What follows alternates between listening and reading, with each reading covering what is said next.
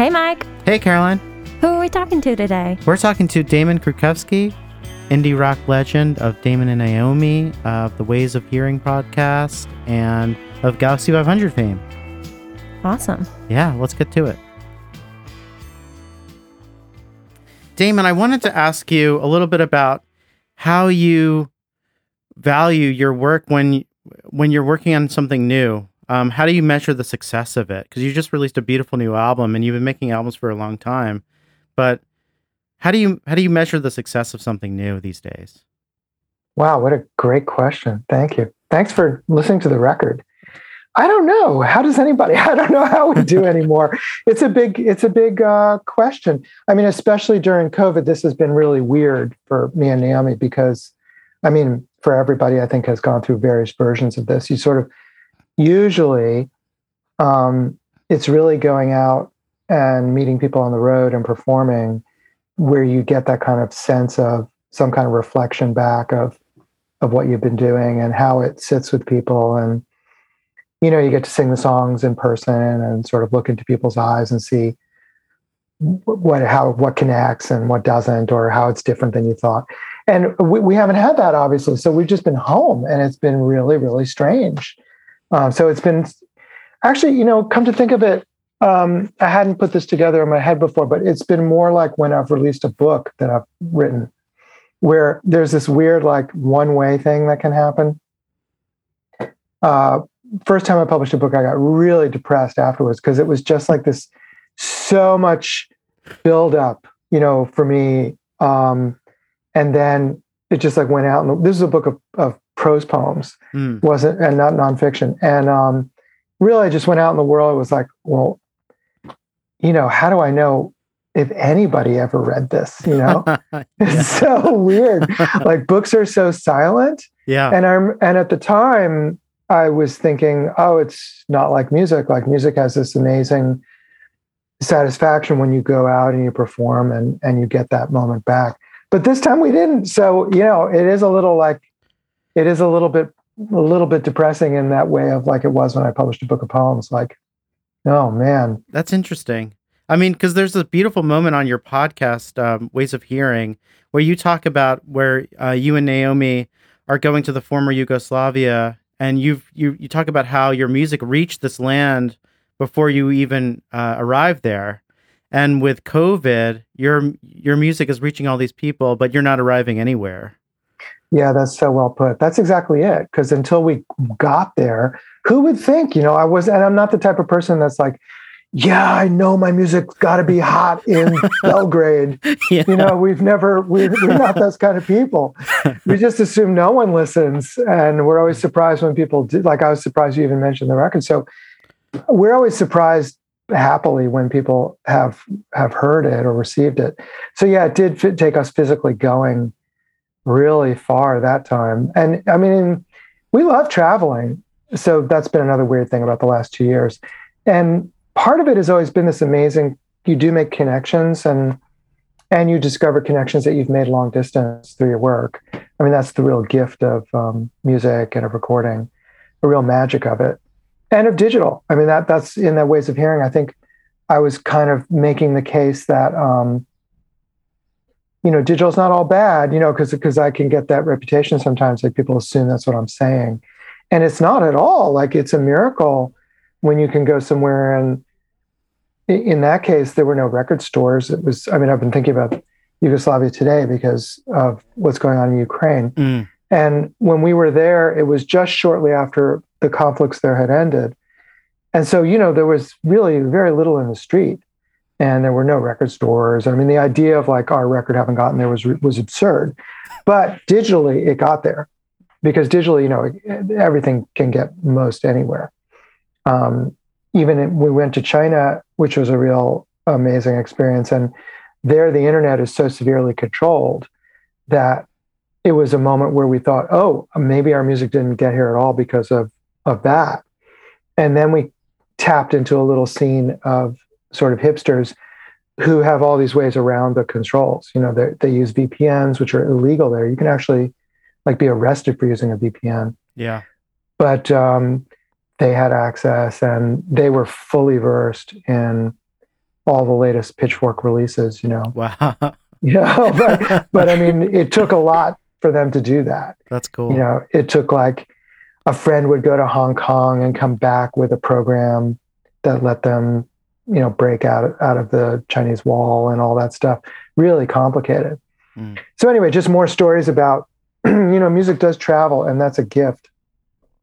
But yeah, it's been very strange this time, and we don't know how to evaluate our work ever, kind of. I mean, sales have never really cut it for us, in that, you know, the times we have had sales, it didn't feel particularly connected to our own feeling of satisfaction or success. And then other times we've had great, like, yeah, this time really worked, you know, and it's just like total flop.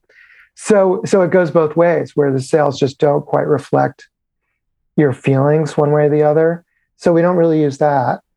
And then reviews can be very satisfying, I find, when they're well written and from the heart. So that can mean a lot, actually, because you feel someone really connecting to it. But just in terms of column inches or where it appears, that doesn't do it either, because It can be. So yeah, it's a weird thing. But the best thing is meeting people. It really is. So yeah, we're kind of lonely here right now. How's Nashville? Are people coming through town again to perform? It's starting up for sure. Mm-hmm. You know, there are a lot of shows that get canceled last minute. Yeah. But yeah, it's easing back into full-fledged hotspot again. So. Yeah. I mean, well, you'd be hard-pressed to even think that there a pandemic even happened here sometimes. If you go downtown. Really? Yeah, I mean, mm-hmm. I'm sure you've seen all the horrible pictures of, like, Kid Rock's honky tonk where he's packing like 800 people and seriously on Broadway. On Broadway, everybody has one. Yeah, and that's an interesting observation on like the music industry at this point. All of these, I mean, Broadway is basically lined with bars and venues owned by country music stars. Mm. So it's just. And then their music kind of starts to reflect their need to sell beer and liquor in their venue. So all these songs about tequila shots or whiskey drinks or whatever, you know, and you get people singing them in there, and then you get people lined up at the bar. And it's sort of a machine at that point. Yeah, the music is just another way to make money. Mm-hmm. It's just another way to sell what they're trying to sell, which is beer. Mm-hmm. Right. Yeah, there's well, the you know, joke about that. Naomi and I have actually been told by venue owners that our fans don't drink enough. Like, we have been flat out reproached for it, you know. And it never occurred to me that we just change the songs we write, but that could be. I've mentioned whiskey in a song, you know. Yeah. Come on, that costs more than a beer usually at a bar. I would love to hear like a beautiful, slow, elegiac ode to Jim Beam or something like that. yeah, exactly. Well, there's a market for that. Yeah, half our songs are tears in your beer kind of song, but more sad hits. Exactly. Yeah. But for whatever reason, our fans don't fit the profile of the, you know, they don't drink enough to satisfy.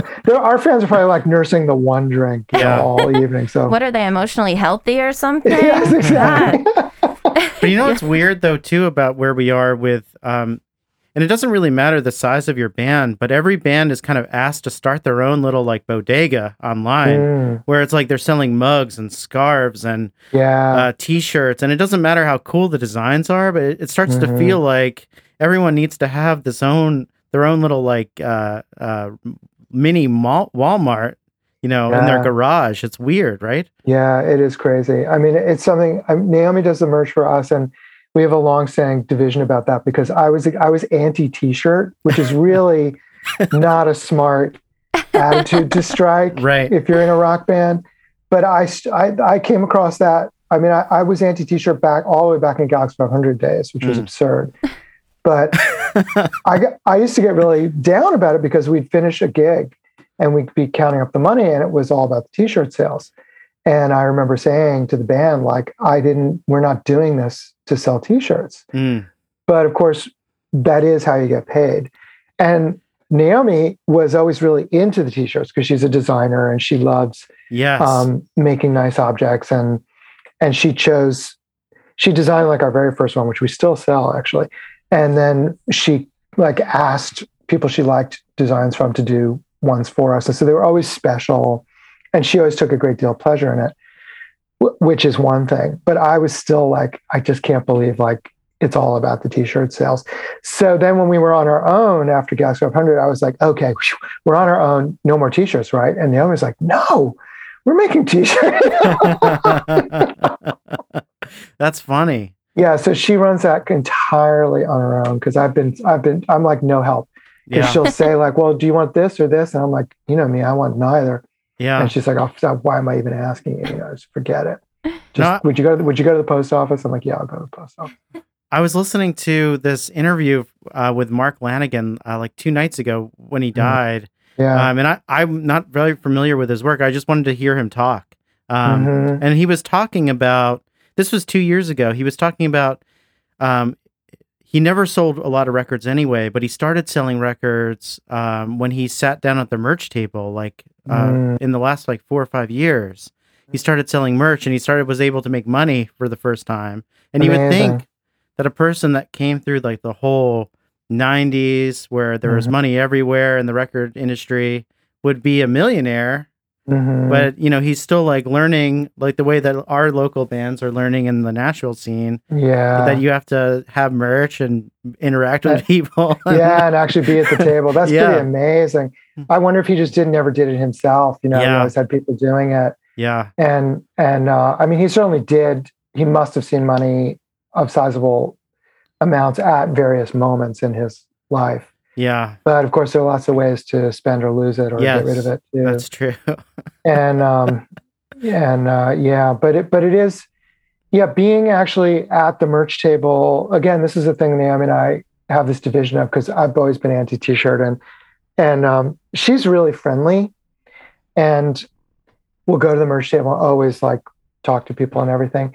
But then I learned that was really important, and it turned out to be really important to me too, to get back to your original question, which was, it is a moment where you really get to meet people and they get to say something back to you. So it's not this one-way thing of like, I got on stage, I came to town, I said everything I wanted to say on mic, and then I go backstage and I disappear and go to the next town and say everything on mic again. And, you know, the merch table is a moment when people, it's their time to talk to you. And we've had amazing exchanges at the merch table. And so I learned that even though I hate selling t-shirts, I do like hanging out at the merch table. So we make it a point. I have a good story about that, which is we were on tour one time in Spain, just the two of us. And Naomi got horribly sick from eating a tortilla de española. You know what that is? It's like an egg. I don't know. A tortilla de española is a like an omelet. A frittata, if you ever heard of frittata. Oh, yeah. It's like an egg omelet, usually filled with potato. And it's like bar snack on every single bar in Spain. And they sit out, of course, you don't refrigerate things so much in Europe. And she ate a piece of tortilla española like at a truck stop on our way to the next gig. And by the time we got to the gig, she was so violently ill, like it terrified me actually. And, but she's a trooper and she did the show. End of the show, she can't quite finish the last song, disappears off stage. She'd be just like, so sick. Mm-hmm. And I go running after to find her, like, are you okay? Are you okay? She's in the toilets and she's turning around saying to me, sell the merch. Because the show is over, it was like someone's got to be out there, and she usually does that. Our division when we're alone is I pack up all the equipment so she can run out and sell the merch because someone's got to be in those two places. Yeah, and I hate selling the merch, so usually she goes straight out, and I'm on stage packing up and like chatting with the sound people, and instead she was in the toilets and she was like, sell the merch. So I had to go out and sell the merch, you know. Worried that Naomi was like blacking out. I kept being like, I'll be right back. You know, go running back in. That's amazing. You're alive. Yeah. Anyway, it is crucial. It is crucial. But those moments are really important. And it's something I've thought a lot about just in terms of digital and online life of musician, that there are these aspects that you can't reproduce or that we have trouble really figuring out how to. And the merch table's one. I mean, I've often thought about this and discussed it with Naomi too. It's like, How do you recreate that online? Mm-hmm. And that's the kind of thing where you really, you know, I mean, there's social media and it has aspects of it, but it also is wildly different because it's not one-to-one. And it's very hard to recreate the kind of informal, accidental interactions that can happen, that happen in analog, you know, space and time. And online, I mean, this is the thing I think that digital just is really bad at. So in terms of like touring, you know, there was all this, people tried all these online versions of shows. Oh, this is one reason why we had this long conversation about how do we recreate the merch table. Naomi and I did a digital show during lockdown. We did one performance. This local museum asked us if we would perform in a space that they owned and film it and then put it online. And we said yes. And it was like our one opportunity to play our new songs kind of for people during this lockdown. And they hired a film crew and everything. So it was like good opportunity for us with resources. And we were like racking our brains, like, how do we recreate the merch table? Because it's like, okay, we can do the show, right? But how do we do the merch table? And we had all these ideas. At one point, we had the idea we were actually going to have a merch table, and like the camera would come over to the like trying all these things to like not to sell stuff, but to recreate the kinds of encounters that happen there. Mm. And we talked to the curator there about it, and finally we came up with this idea that he would interview us off camera, but totally informally, like without a set of questions and that there'd be filming and that we would keep it very and unrehearsed and, you know, more or less spontaneous as much as we could manage. And then we'd weave that into the show. So we did that. Mm. And that, but the reason we did it was precisely that. It was like, the question was, the theoretical question was, how do we have a virtual merch table engagement with people? I don't know if it worked, but that was the idea. Yeah. People want that connection with the artist, that moment to speak to them. Absolutely. And frankly, and really, we need it too. We really need it. You know, I mean, some people don't, you know, like it's interesting to hear about Mark Lanegan. Like maybe he never wanted that, or maybe he had an issue with it.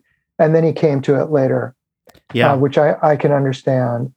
But it's very rewarding. It's highly, highly rewarding to hear from people, you know. Yeah, I agree. I mean, it's something that, I don't know if you tweeted this, but it's hard to curate the digital, your digital collection. I think that was you, right? Maybe a few weeks ago. Yeah, I often think about that too. Because that's the thing that a site like Bandcamp lacks. Mm-hmm. It's like, when you come over my house, I get to show you my cool records and my books and all the stuff that I've, you know, think that is, that represents me. But it's hard to like invite someone to do that online. You know, you're just scrolling through little like tiny pictures of album covers and things like that, and none of it really makes sense. And so the record becomes the value of the record becomes a little bit diminished, even if it is the same content. You know what I mean? It's like totally. It's weird. It is really weird, and there's certainly. I found it strange sometimes when I visit younger friends' houses and they don't have books and records that I can look at, because of, you know, my generation anyway. We definitely use that as a shorthand by way of introduction. I mean, it's just totally like who's cool and who's not cool. Yeah, there's that, and then it's also like. And it's conversation starters, and it's also this just sort of explanation of like what you value. Yes, right, exactly. Like there's that great world, like what's in your house. There's that great John Waters quote. You know, if he doesn't have books in his house, don't fuck him. You know. Oh yes, exactly. Yeah, John Waters is amazing that way. Did you see that? Yeah, that might even be. I read that quote too. But he wrote a whole book about his favorite writers. Did you ever see that? No, I haven't. Oh, it's really good. He's really great at talking about other artists. You know? Yeah. Oh, for sure. And he's a real fan. Yes, he is. You know? And then it's interesting how, of course, he's the object of people's obsessive fandom. Yeah. And that makes sense because it's like a two-way get back to the merch table, it really is two-way. Although some stars, of course, don't treat it that way, but it really, anyway, it can be. And I think it is actually in practice for a lot of people. I mean, our scene that we came up in the mid to late 80s was very that way, because there was a kind of aesthetic at the time. It was cool not to be dressed for the show, mm-hmm. like as a performer. Yeah. It was cool, like it was cool not to have makeup on. You know, it was like there was a whole dress down thing, but it wasn't just dress down. It was also, you should look just like you're in the audience. Like you just get up on stage and play, and then you get back in the audience and you're a part of the crowd. It was very punk that way. I mean, even if you did dress, like the punks, of course, dressed to the nines, but the audience and the performers were dressed the same way. There was a mirroring all the time. And in our scene, it was like very kind of like thrift story and dressed down. It's still that way. Yeah, I guess that has stuck a bit. Yeah. But on the other hand, I see performers are much less shy now about, you know, making a show and being on stage and like having their outfit like change. Like there was a whole thing of don't change between soundcheck and the performance. Like that wasn't cool. Right. You know, it was like whatever you showed up in at soundcheck, it's like you stick with that. Yeah. And then there was a moment where people sort of started changing a little in the dressing room and getting a little bit more like I'm on stage now, which makes sense. But now, you know, some artists really go wild, mm-hmm. and that can be very. I don't think that's considered uncool by a lot of people. But anyway, but the ethic was, I mean, aside from fashions, I think the ethic was the audience and the performers are the same. I mean, that was always the scene we came up in. Like Beat Happening was a great example. Are you guys into Beat Happening? Oh, for sure. Yeah. Oh, good. Course. Yeah, so they were a great example of that. And then they even switched instruments on stage, you know, this kind of informality of like, well, it could be anybody. And then literally like when your turn was done on stage, you'd get off and watch the other band from the floor. It was very much like, that's what we're all doing. Mm. And that has stuck, I think, with me and Naomi, that it's always been, we haven't been so comfortable being, like you walk out from the wings and it's this whole, you know, and then you disappear back in the wings kind of thing. But in the 90s, that did happen a lot because, of course, bands got big and you can't do that at a certain point for all kinds of reasons. I mean, if you get really big, you can't just step up from the stage, or when you get off a stage, it's too complicated. There was this whole sort of remove that happened. Yeah. And I feel like that has stuck in a lot of the music industry ever since, even though times have changed so drastically. But like festivals, for example, it's rare, I think, that backstage and the front of house mingle at festivals because the entrances are totally different and security is so extreme. And sometimes there can be actually no way from one side to the other. Right, you know, because, right. And that, that always grates with me. I always find that really... I still don't feel that's cool. I don't know. Yeah. Something agreed. About it. Yeah. But I can imagine Mark Lanegan when things were huge for him at various moments, he would be backstage, you know, I mean, we've toured with bands who are like that and they just want to be backstage. Mm-hmm. Like there's a world that's built backstage that is comfortable for them and protecting them and they're cocooned in. And then if things are involved like drugs and stuff, then that's all happening in this little bubble. Mm-hmm. And they don't want to venture out, you know? And that's always been depressing to us. I mean, we've been on tours where it's harder to venture out because we were opening for a bigger band. And then it's just like, oh my God, this is so boring. You know, just so, because the backstage is always the same. Yeah. It's always the same. And that's actually the goal of that whole world, which is that your workspace has been a way you wanted it to be designed. Same things on the rider every night. People get upset if it's not the same, you know? Mm-hmm. And because it's like keeping everything the same. Well, it's very obvious to me that your connection with music and your value of music is the human connection part of it. What we like to talk about here is what you think about the relationship between art and music and money, and if there if they go together, if they don't. I would love to hear your thoughts on that. Yeah, I think that, of course, they always go together, especially in our culture. Money goes with everything, right? But at the same time, I think it's really, I think it's random. I feel like the connections are random. I mean, that's been my experience in that other people would have a very different reply, I'm sure. But my own experience, my personal experience is that when we make money from our art or from our music, it seems random. Like, and then when we calculate and we really try and we're like, yeah, it doesn't work anyway, or it's unpredictable anyway. So it isn't like you're really in control. It does feel way, way more chaotic. And, but it happens, like in these unpredictable ways. Like here's a specific example. Galaxie 500, the biggest payday we ever got was for 30 seconds of an instrumental track from our first record that was used for a Honda commercial. And we were paid more for that Honda commercial than all the royalties for all our record sales combined. Wow. Now, footnote, we were ripped off for all our record sales. Yeah. But that's not uncommon. You know, that's another one of these ways that it's like, yeah, good luck with that. I mean, yeah, you maybe you sold records, maybe you didn't, but whether you actually got paid for that, that's a whole other, set of circumstances. So we hadn't been paid really fairly or accurately for our record sales. But, that being said, I mean, Honda paid us and it was like, oh my God, that's crazy, because we didn't do anything to earn it. I mean, zero. The band was broken up already. It was 30 seconds literally of an instrumental track, no lyrics, no melody.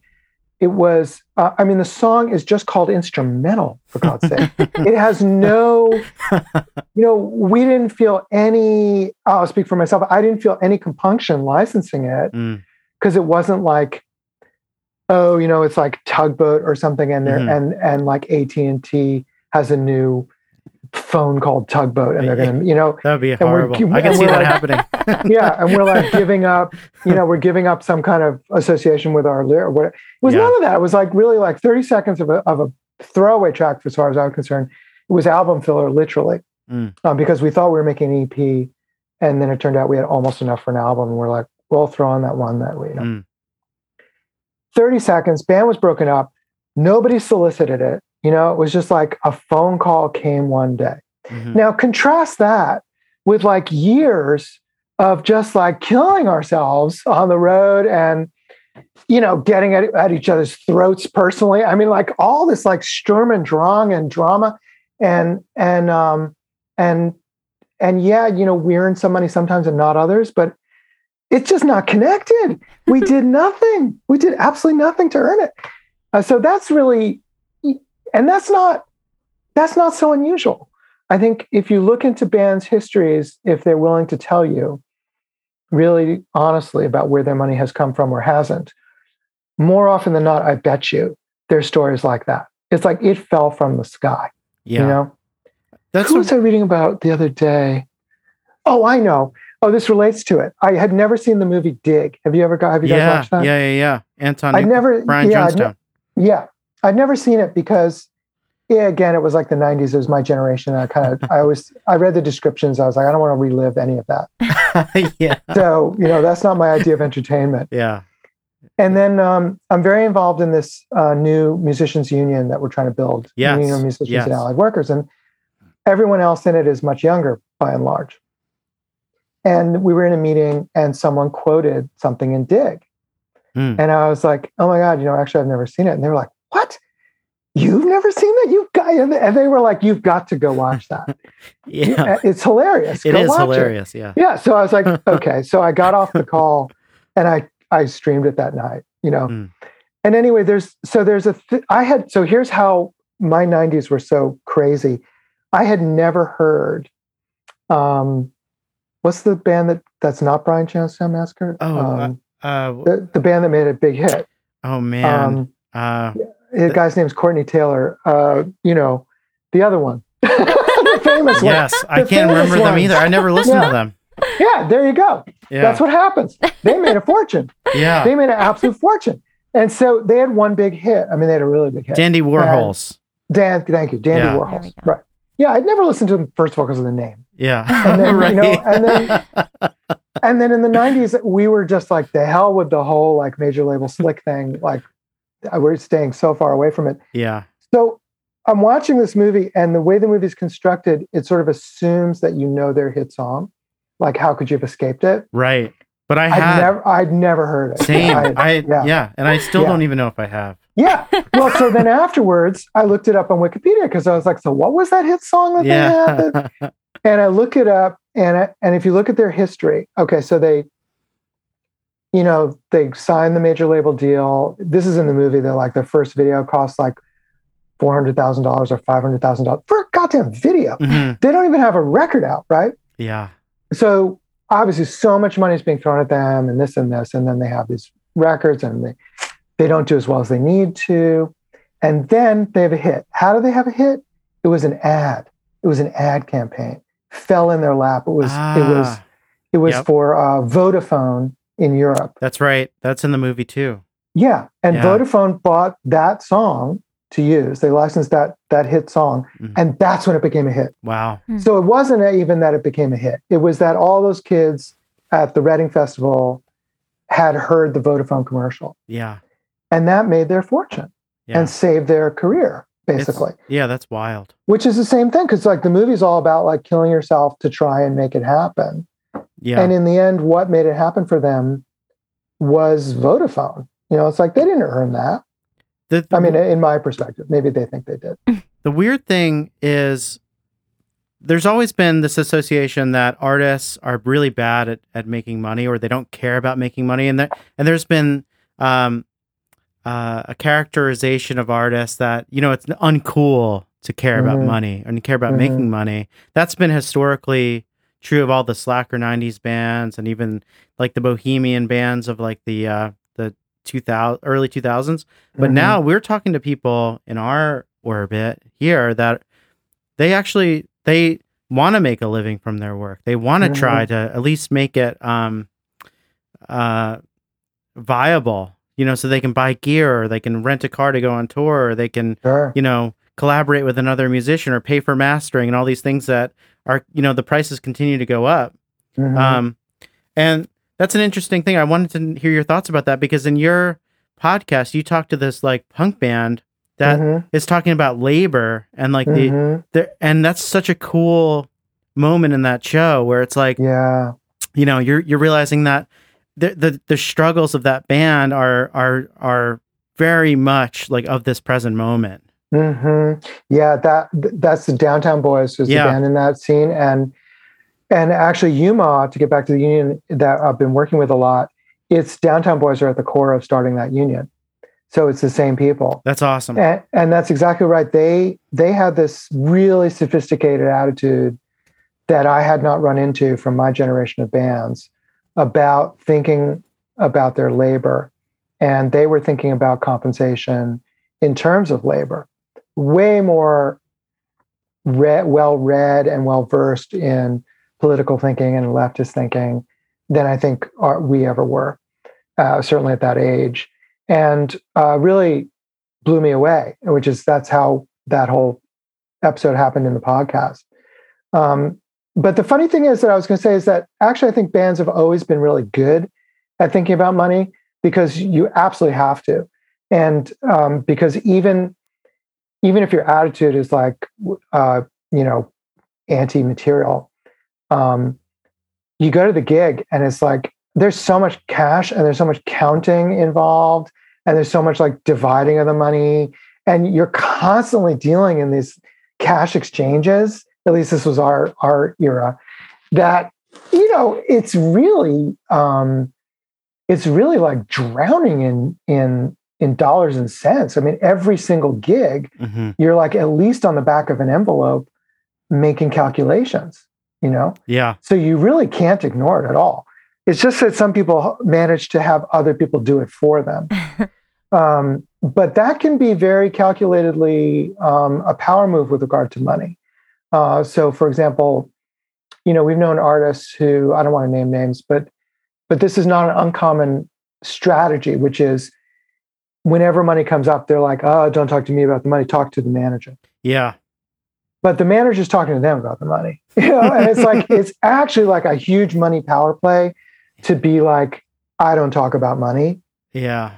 Because of course you have to, especially if it's like your own musician or it's the opening band, or it's like someone that you actually you owe money to, or you have some kind of agreement with, and you're on the other side of, you can't shirk that responsibility and claim that it's like not being material. It's more just being irresponsible or a jerk.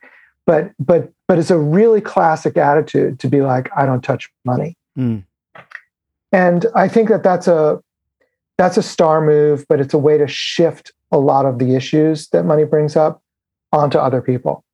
And then those other people have to do all the dirty work, and then you get to claim that you never did it. But, and then then again, there are many, many stories that you can find in stories about bands about like, people being fired by fax, or people being, they had the manager call, not them, or, these people, all these kinds of bad behaviors where it's that they had other people do their dirty work.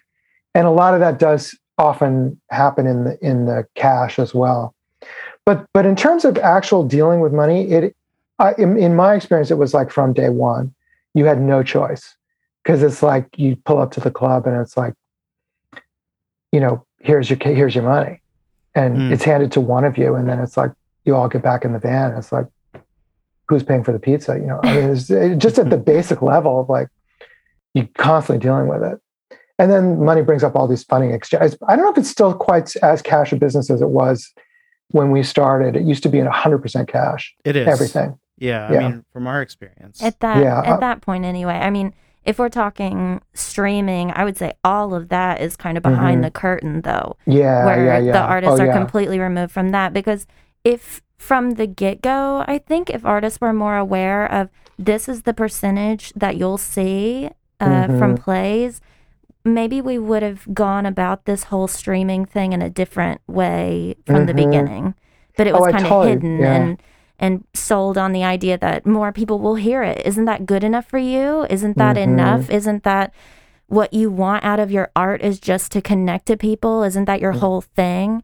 And that's a tough mindset to change, especially with generations older than us trying to convince them that just because people enjoy making the art doesn't mean that they should do it for free.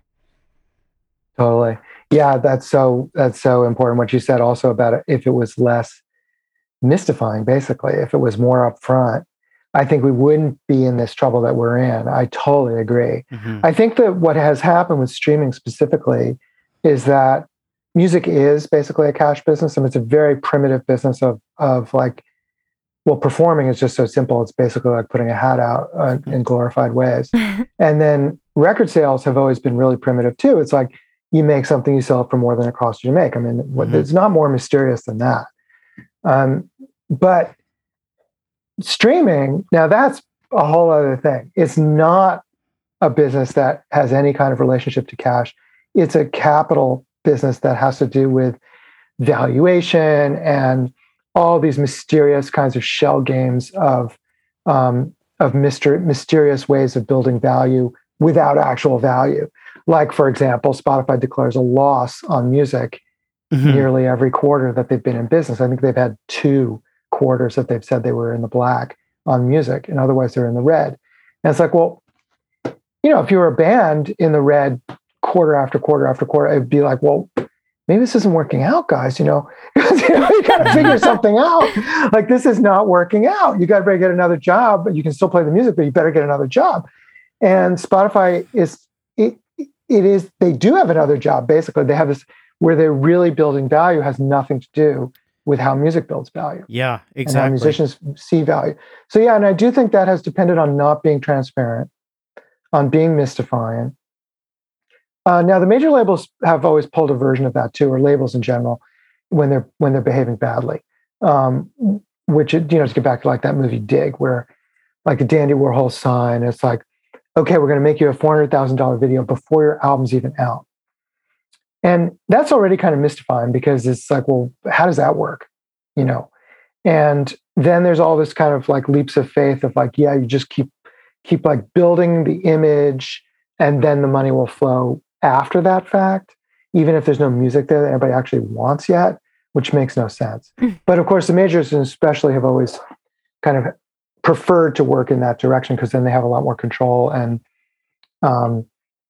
over what they're creating. I mean, it's like they want to create, that's like their idea of how it's going to hit. But that still is like way away from the kind of mystification that you get from these tech platforms, where it's really like they don't even explain how they do make their money. How does Spotify make their money? Mm-hmm. We don't really know.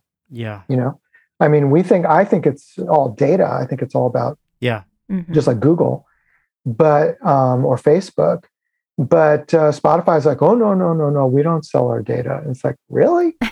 Well, you're selling something, mm-hmm. you know, it's like, where is it? Mm-hmm. But what's the weird thing is that when I used to have conversations with my friends in college about when Spotify and and Apple Music were emerging, and we'd be like, oh, there's going to be a breaking apart of the mainstream.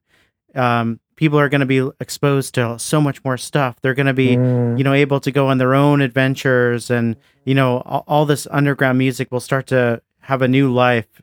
And, mm-hmm. you know, part of that is true. It does. Music mm-hmm. reaches more people, but the mainstream is also much more consolidated than it ever was in a lot of ways. Cause you know, I think it's like, there's only like 6 artists that occupy like the 99% of the streaming, you know, mm-hmm. and that's crazy. And and then all the millions of other artists have the other 1%.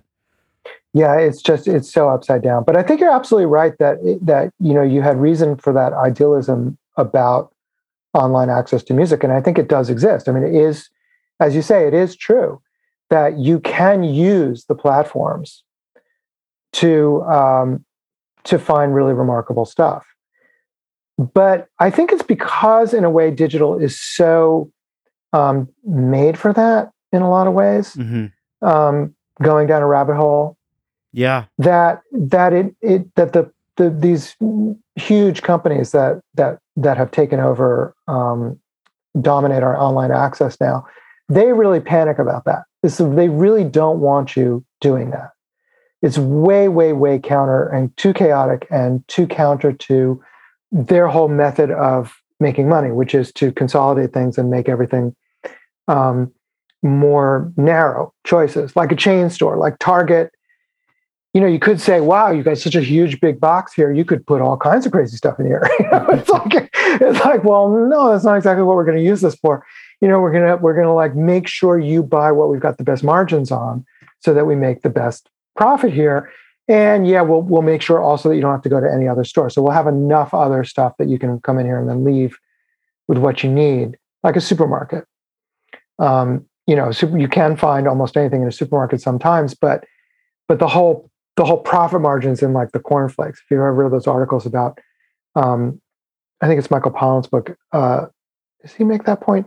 Anyway, it's about how like the fresh produce on the outside edge of the supermarket has the smallest profit margins, or even sometimes it's all a loss leader for the market. Mm. And it's the aisles in the middle with like the boxes of stuff that's all processed food. That's where their margins are so huge. Yeah, that makes sense. And so it's kind of like that with online access and Spotify and Apple, where it really is big enough because it's digital. You know, there's no limit to what can be on there, that it could be all.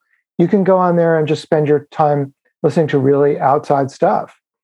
But they don't want you to. And so then now they've like walled it off so that it's harder and harder and harder to find your way to the other, to the stranger, to the stuff that they're not trying to get you to listen to.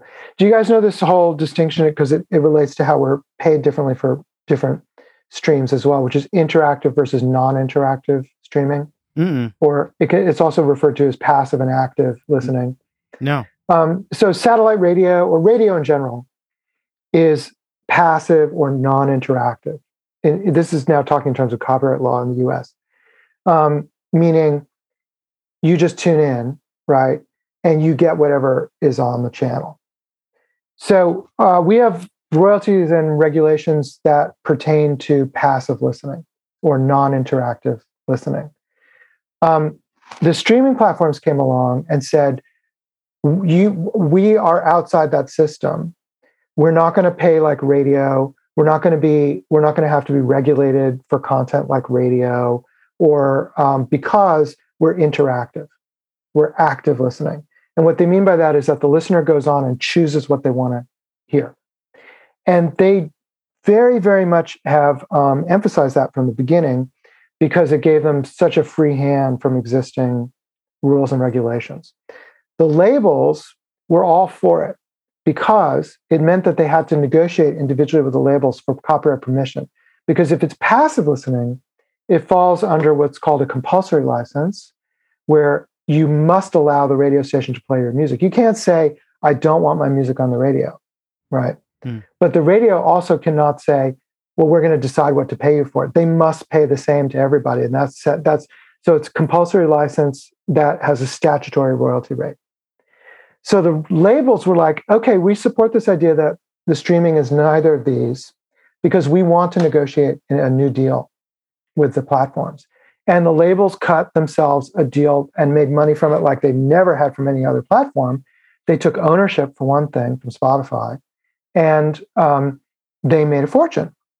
So they did it by insisting that it's active listening, that it's interactive and active listening.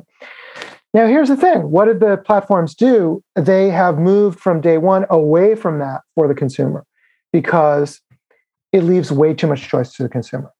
So when you were in college and hearing about this and feeling idealistic about it, you were thinking about it as an interactive, active listener. Yeah. And that is exactly how they were set up. It's how they sold themselves to the industry. And it's even still how they're sold to the law. I mean, that's how they exist as a copyright entity or use of copyright. But the truth is they have pushed it into the other side as fast as they can. So playlists are, of course, passive, right? They're non-interactive. When you log on and it just starts giving you stuff, it's non-interactive. Spotify has the thing which I know about because I've written a little bit about it, so I investigated, where if you do use it interactively, you choose what to hear. At the end of that, it starts playing you stuff without you choosing. Yes. So it immediately switches you from interactive to non-interactive, from active to passive. And yet, they still exist, they insist, as an interactive platform. See, satellite radio has a whole different royalty structure and governmental control because it's passive and non-interactive.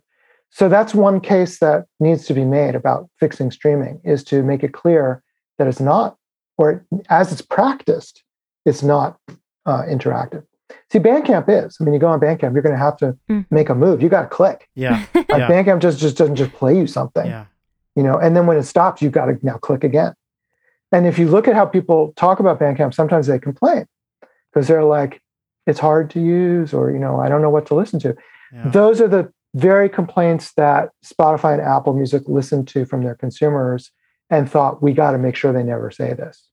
Just like you don't want people walking in the supermarket and be like, oh my God, it's so big, I don't know what to buy. Mm-hmm. It's like, well, put something on the end cap with a big sign and it's on sale and they'll buy that. Right. You know, or put it down low for the kid and they'll grab that. You know, right. All those kinds of tricks. And that's what they've done with the platform. But we should not forget that the reality is that it should be interactive. Digital is interactive. I mean, I think if you just return the internet to what we all use it in a way, part of our day this way, and it could be way more, is to use it as an interactive tool. It's an incredible, powerful tool. Yes. And we just have to really protect ourselves, I think, against this passivity that's just like pushed on us by these corporations. Yeah. Corporations have always done that to consumers, right? Yeah. But digital like ramps it up. Like it's just like way, way, way more powerful, I think, in our use than we ever had before. So it's going to take more kind of pushing back. Well, I mean, we've watched the sunset behind you here. Yeah. I should maybe turn on the light. No. Well, beautiful. We're going to have a huge snowstorm tomorrow. Oh, really? Oh, yeah. Nice. You got the Barry Lyndon lighting. Oh my God, I'm so glad you know Barry Lyndon. Lyndon, you know, I saw it first run in the theater. It had an intermission. Oh, wow. Yeah. I don't know. I went with my parents, and I grew up in New York City, and my parents loved film, and they would take me to see movies like that, and it had an intermission. We like went out in the hall and yeah, that's awesome. Went back in. Yeah, back to gotta sell those concessions. Yeah. Well, let's see. There were some questions. We were talking earlier, and I think you had tweeted too about, and in your podcast you'd mentioned the connection between selling music, which is an intangible thing. Really, you're selling the technology used to play the music, which is a tangible. And that is true with the piano auto player. Yeah, yeah. And, you know, record players were initially just pieces of furniture, and the records were made as accessories to those pieces of furniture. And even now, and I hate to give him too much airtime, but Kanye has come out with this stem player. And these are all kind of interesting thoughts about the intangible. Does that mean it, because we don't know how to measure the value, does that mean it doesn't really have any? And for young artists, is it, if they're deciding if they're going to devote their life to it at this point, would you recommend it? Would you recommend that they lean further into trying to find ways of income through it, or to kind of stick it out as? Yeah, I'm so glad. I really love the way you framed this, because that does get to the heart of something that's so important to me, but is hard to really discuss and get people to listen to in some ways, which is, I really do sincerely believe that music is free, you know, which is part of the context of when I raised that about the technology. Because yes, we pay for the way that we package it and exchange it, but you know, when recording first came around, nobody thought that music had a value in the sense of like a monetary value. Because how could it? It's like what you do, it's in the air. It's quite literally in the air. And there's these amazing, if you go back and read like the copyright decisions that were made in the courts at the time, the judges actually said, no, you can't charge for this. It's in the air. You know, and it's like, you don't usually find such metaphysical statements in legal history, but but that's like one of those moments where it's like, wow, this judge was far out. But probably the judge was probably just old fashioned and was like, you know, no, what are you talking about? It's like music, you can charge for the sheet music, right? That's an object that has a copyright on it, like any other printed material. And then it has a value of that you can sell and exchange in the marketplace. But performing that music, you know, in your parlor, how can you say you're gonna, that's something you own? And to me, I think that's just a truth that we can't get around. Like, you know, the whole 20th century history of recorded music has worked hard to get away from that. But then digital came along and sort of reanimated that whole question, because then it took our recordings, which had only been impossible to exchange on these physical things, and put them back in the air, you know, online. So it's like, well, you got to deal with this all over again. So when Napster happened, it was like, wow, look, our recordings are free. And then, you know, everybody's been kind of like trying to deal with that ever since. But to me, the simplest way to deal with it is to just accept it and say, yeah, of course it's free. It was free to begin with, you know? And it's like, don't fight that. And the fighting it has taken all these twisted turns that make things so hard. And ultimately, I think, make it harder than ever to find our means of exchange and our true ways of charging fairly and having value and making a living, because it's all built on mystification, to get back to the other part of our conversation, where you have to kind of mystify digital to insist that it's not free. So, you know, my feeling, like with Spotify, as much as I resent what they do, my feeling is like, if they have built this platform and people love it, great, charge for it. But don't pretend that what you're charging for is the music, right? Because they don't own my music. They don't have the right, really, to sell use of my music. They're taking advantage of the fact that digital is actually free. And then they're creating their own value in between. But if they would just be less mystifying about it, or if all of us could kind of like let that go and say, okay, the music's free. You want to pay Spotify for their software? Do it. But you're not paying the musician. Let's just be totally clear about this. You're actually pirating, as some people would consider it, the music, because the music is being exchanged without any money. Now, I'm not that against piracy in that, again, digital piracy, in my experience, didn't really hurt musicians that I know. The Grateful Dead made a whole career off of it.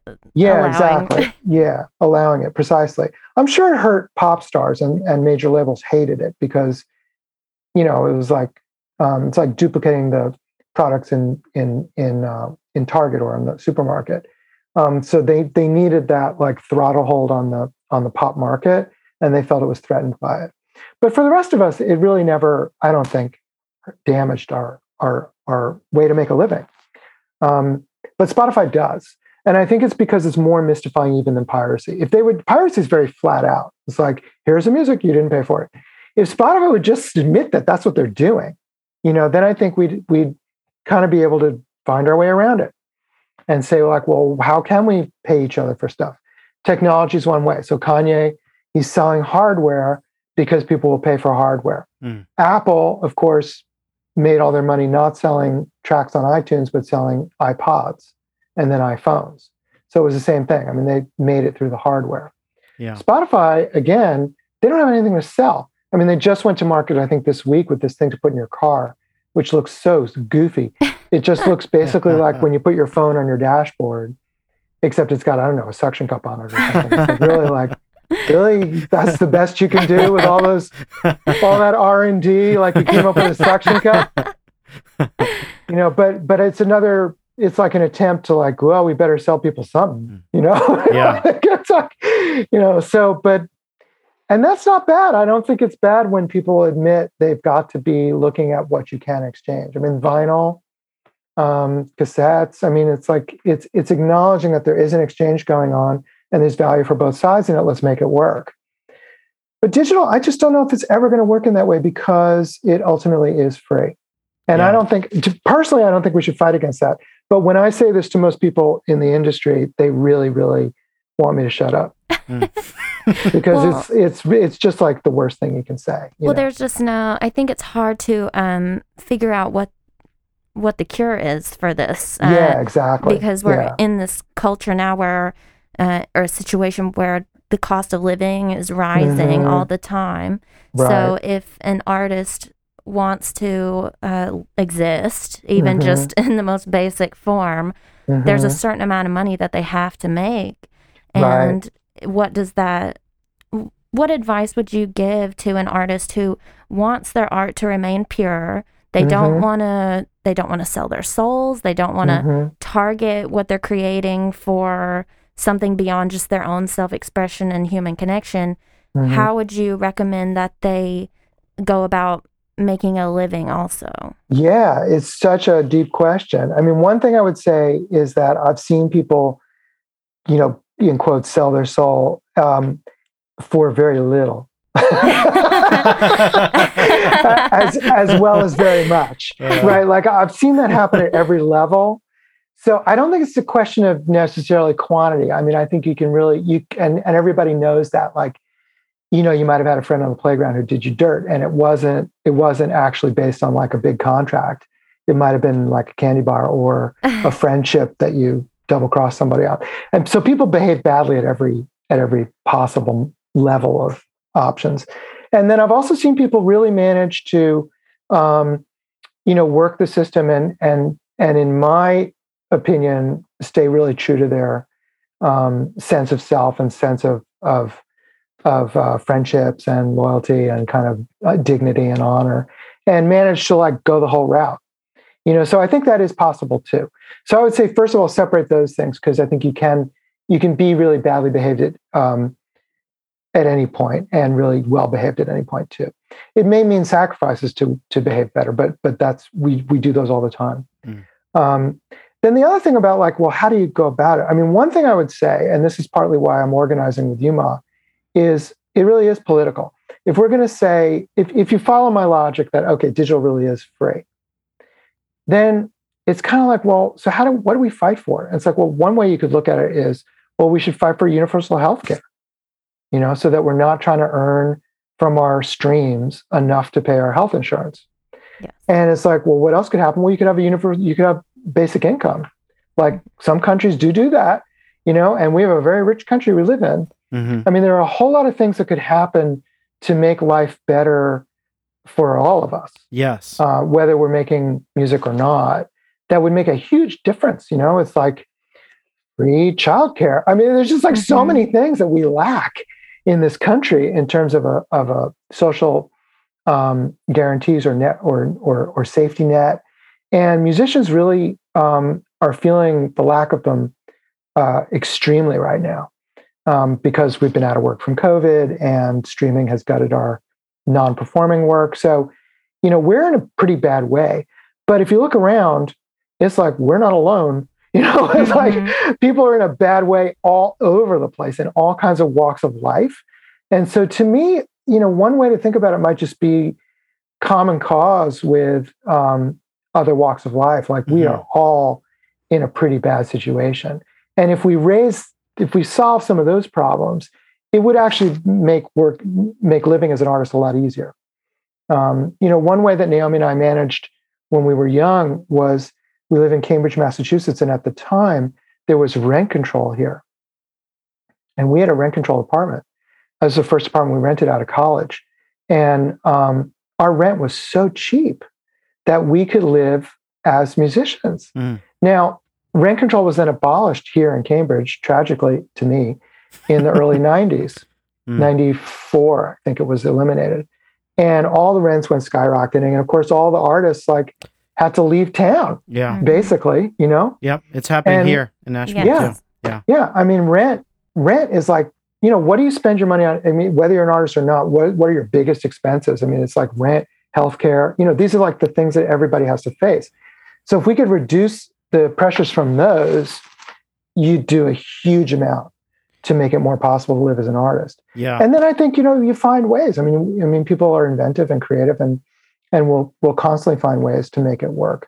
But it's very hard to make it work when rent requires like not just a full-time job, but like a full-time high-paying job or like three poorly paying job. You know what I mean? Mm-hmm. Yeah. Because I mean, then it's just no hope. There's just no hope. Right. So I'd say, you know, organize, think locally, think big, think across parts of society and work together. And I think that will probably do more even than like fighting Spotify. I mean, as much as I do spend a lot of energy fighting Spotify. I couldn't agree more. I mean, I think that's a beautiful place to wrap up here because that's something that we talk about all the time, and that's you know, you just hit the nail on the head for us. Yeah, I mean, I think that's always been the secret to a lot of great scenes that have happened in the arts. If you kind of poke at their edges, you find out, oh, rent was really cheap right there. Then you know, and then those scenes disappear. You know, I mean, a lot of it does depend on really just physical things like that. Yeah, and you know, but think creatively that way. I mean, so much progress can be made, I think, in our country, looking forward, as soon as we get rid of some of these older white guys who are in power. And they're going to disappear because they're all going to die. So, you know, I mean, I keep thinking it's like, you know, the good healthcare that they get is like really prolonging our misery by so many years, you know. Because these people would have, they all lived so badly, they all would have died much younger back in the day. You know, they all would have had dropped dead from heart attacks. Yeah. Because they're all like, you know, steak eating, you know what I mean? I mean, they're just so unhealthy. And God, they've got these statins driving down their cholesterol and then they just keep starting wars. Yeah, right, exactly. You know? Yeah. We're on the eve of one right now, it seems. Yeah, exactly. But they will eventually disappear. And then I do have tremendous faith in younger people right now. And I feel like we are looking ahead to very positive possibilities. Yeah, we share that. But I would aim them in that direction. If someone wanted to learn more about the union that you've been talking about, where should they go for more information on that? Yes, the website is unionofmusicians.org. Easy to remember, unionofmusicians.org. And the acronym we use is UMAW, UMA, or some people say UMA. And it's Union of Musicians and Allied Workers. And the website has a ton of stuff, and we have new member meetings fairly regularly. And there are loads of people in there working on many, many issues. I work on the streaming stuff, which if you've looked at my writing or social media, you know loud and clear. but other people are working on all kinds of other things. We have a police abolition committee, who've been like getting donations of instruments and sending them into the prisons. And wow. That's awesome. We have people working on venue stuff. We have people working on labels. We have people working on healthcare. We've like a lot of, and it's open, it's democratic. So something that's not happening, it's wide open for people to step in and be like, let's do this. And as I say, it's way younger than me. I'm an old guy there. So I really benefit from it, but you should give it a look.